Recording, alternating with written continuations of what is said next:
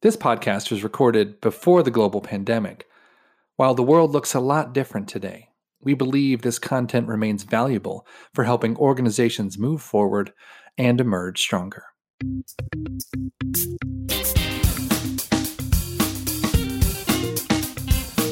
Digitization has disrupted businesses across every industry, and banking is no different. In a world where speed and convenience rule all, the banking industry is under pressure to enable more digital processes and systems in order to remain competitive. But how do you make that shift in an industry that's steeped in a traditional process and system, and one which is regulated? Today on the Workday podcast, we're taking an inside look at how to navigate change management in banking. I'm Greg Thomas from Workday, and joining me today are Heather Efron, Senior Vice President, Leadership Development Director at Huntington National Bank, and Andy Secrest, Senior Vice President, Colleague Service Delivery Director at Huntington National Bank. Welcome to you both. We're glad to be here. Well, Heather and Andy, thank you so much for being here. Can you tell me about your background? Sure, absolutely. Well, I started with Huntington Bank about five years ago, and I was in an H R business partner role, leading a team of H R business partners. And we signed the Workday contract, and my organization looked around and said, we need somebody with change management experience to lead this major initiative. So Andy tapped me, and I joined his team to really roll out the change management piece. Now I'm in a new role in the leadership development director position. Awesome. And Andy? So I've got a long I T experience or background. I came over to H R three or four years ago. Interestingly, the reason I got the job is because our recruiting system was so bad, I inadvertently applied for a job, and so I'm like, we've got to find a better way to do this. So before I even started in H R, I'm like, we've got to find a better system. So when we got the Workday project approved, I've done a lot of different deployments and learned a lot of valuable lessons from not doing it correctly. That's so, an inadvertent happiness that yes, you applied for the wrong job. I got a, yeah, I've got a lot of scars. We'll talk about some of those as we go along. So l- let's wind the clock back then. You both mentioned the deployment. What were some of the factors that that brought Huntington National Bank to look at its H R systems? When I came over to H R, we had a lot of paper processes, a lot of spreadsheets, just a lot of disjointed efforts. And so everybody had their own little silo. The reports never matched. I worked for the chief human resources officer, and one Friday we were going through a list of items, and we just talked about we're not going to be able to get where he wanted to be. We were never going to get there using a bunch of different older systems, and there had to be a better way to integrate everything. And I remember starting as a new leader in the H R space, needing to support our executives and coming into the bank and having multiple H R systems and trying to learn that as a, an H R leader, as well as support my customers who weren't really interested in my onboarding because they had needs to deliver for their teams. I had to quickly ramp up on all these new systems, and trying to navigate the complexity that we had was challenging for an H R person who's supposed to be an expert in these systems. So I really felt for our managers that were trying to navigate these because they don't touch them as frequently as someone in H R would. So what were some of the challenges that you were seeing that you really were looking to that new system to solve? The biggest one that I experienced as a new hire, that I'm sure all of our managers experienced as well as our colleagues, is I didn't even know where to start. Like, do I click here for recruiting? Do I go there for performance reviews? Wait, you mean I have a different system for how to do all of the different transactions, like give someone a salary increase? So just logging in and starting, let alone the process, was just mind-blowing. It's a little daunting if you don't even know where to start. Right. So and we would do things where if um, you did comp in one system and you would say, here's what I'm going to rate the person. So you'd rate them on a scale of one to five to give them a better raise. And then all the performance development was done in another system. So about four months after you got your raise or your bonus, we would marry them together and go, wait, somebody gave them a highly exceeds to give them a better raise, but they gave them a three on their performance review. And this was all done after the fact. And as a manager, you felt like you're always looking in a rearview mirror as opposed to where do I want to go. We had all types of issues where people would take a bunch of spreadsheets, put it in an Access database, and they'd get a number, and then they would feed that directly into our payroll system, which is not the best way to run. We just had a bunch of process issues, and it was just hard to manage. And any day you could walk in and something would break or somebody wouldn't do something right, and you would spend days trying to redo what they had, had done. Yeah, those those tape and baling wire systems work until they don't. Yes. I remember teaching my team how to do crazy things in Excel to match the data from two different systems and make sure that we could pull a report together to deliver to the executives. We were doing VLOOKUPs and all of the, the crazy formulas that you really need to be a sophisticated Excel user to pull together. But then what that creates is accidental errors that with your data, all of a sudden you thought you had great data, but because you missorting the row correctly or you transposed something, and now you've sent out data that's incorrect. Well, and to your point, you need to be an Excel expert to do that or a spreadsheet right. expert to do that. Mm-hmm. And, and that's maybe not why people went into H R right. in the first place. uh, so when you think about that selection process, you, you had these challenges and you're thinking, all right, we need we need to make some changes here. How did the management team work through the, those challenges and those questions to make the change management case to bring something new in? I looked at it from a bottoms-up approach of what's our architectural footprint, what's our data, how does our data flow. I did a lot of architectural diagrams, data flow diagrams, system of record diagrams that I don't think a lot of the business groups were looking at as an H R deliverable. So we looked at it and we used those to define here's the problem and why we can't fix it by throwing more I T labor at it. And that started to articulate, okay, this is a problem that needs to be solved. And once we identified we wanted to go to a single vendor for the core functions and somebody we could grow with. There wasn't a lot of options to do that. We had a couple vendors we could look at. When we started looking more at Workday and the Workday community, we were told, here's what we can do. And then we started working with other Workday customers, and they pretty much articulated what we heard from Workday. So we got a common theme of here's what you can do, and you can continue to evolve it as an H R function. I think those things resonated very well with the executives. We had a small group that drove, here's the problem, here's the solution, and then we presented that to the executives.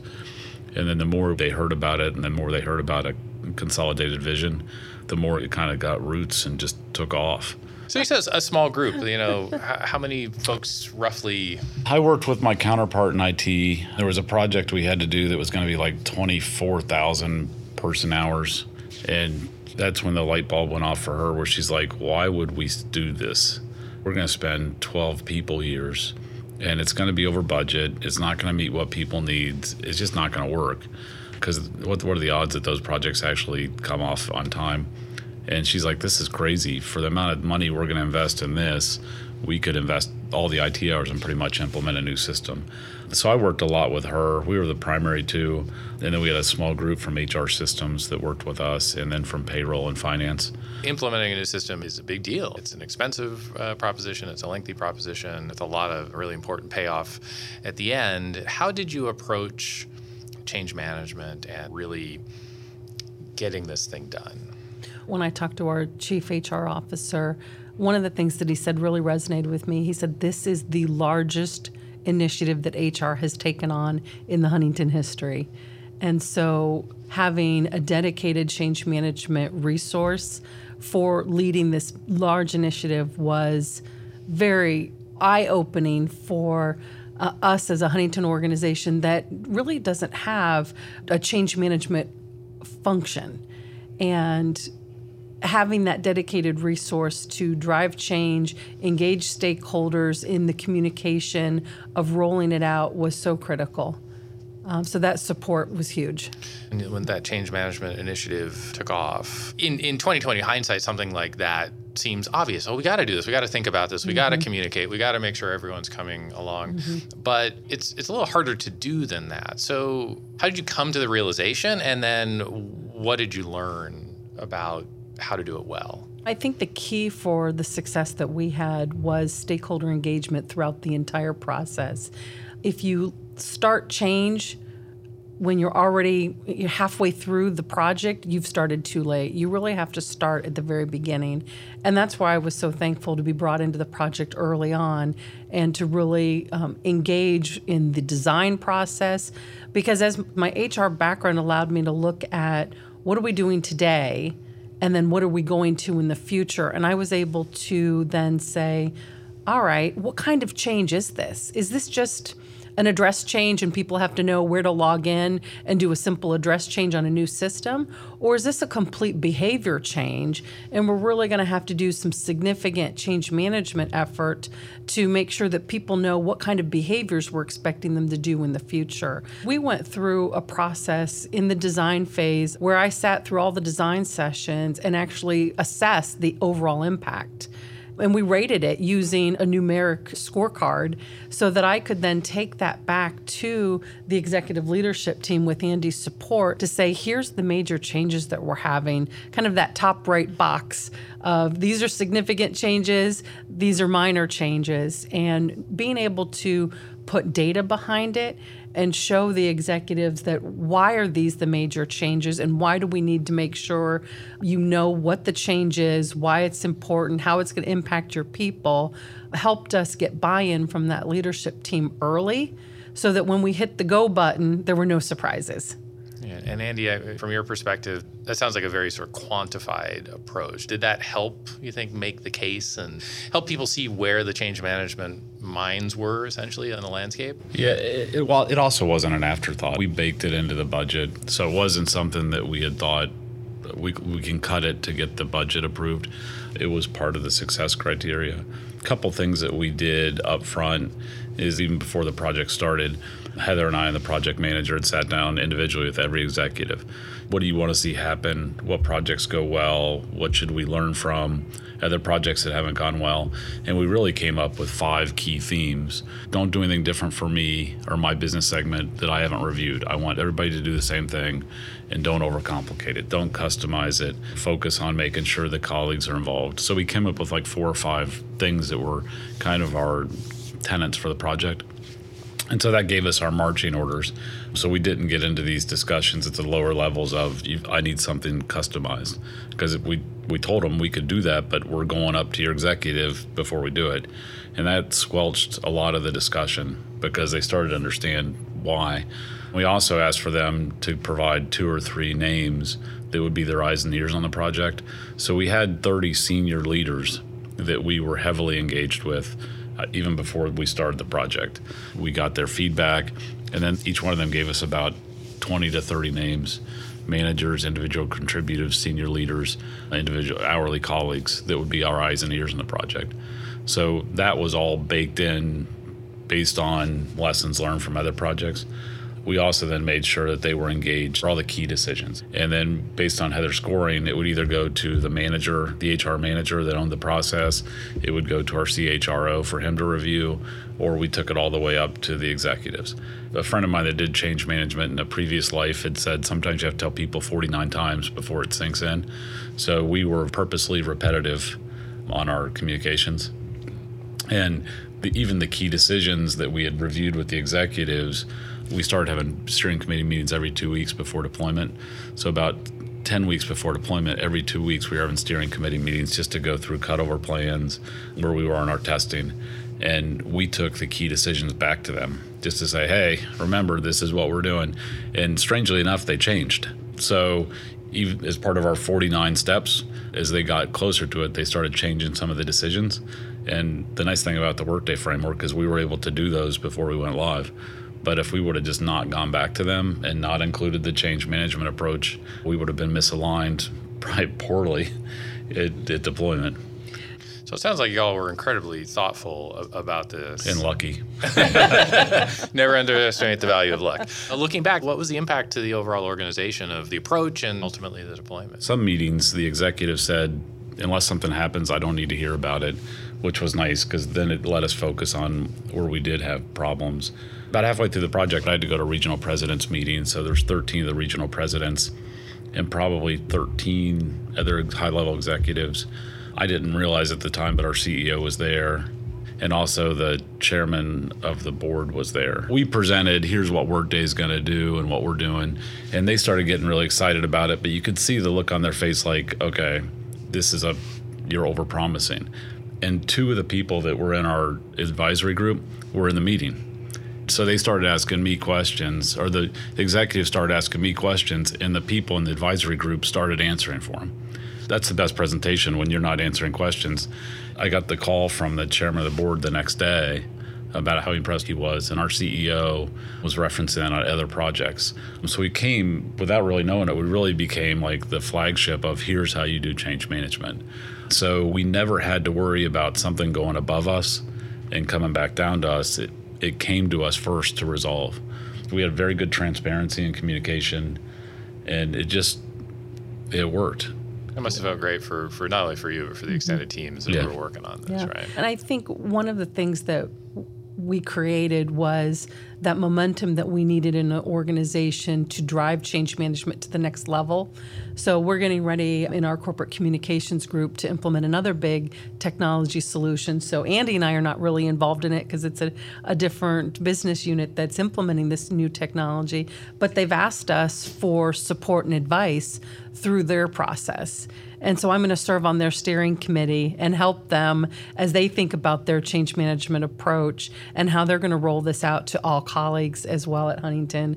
So that's another uh, great compliment and more movement within our organization to put change management on the map and say, you know, the success of your programs could be even better if you have a change management process that you follow. So we, we've talked a, a fair amount about what I'll call the, the, the management layer of, of this process. Let's shift to individual employees, whether they're line managers, uh, hourly individual contributors. What did you do to help bring those folks along? We actually had a fun experience. This was very early on the project. We were still in the design phase. We sat employees down in the computer lab and showed them how to log in, but that was it. And then we gave them a scavenger hunt of, see if you can change your address. How about pretend like you had a baby and you want to change your benefits?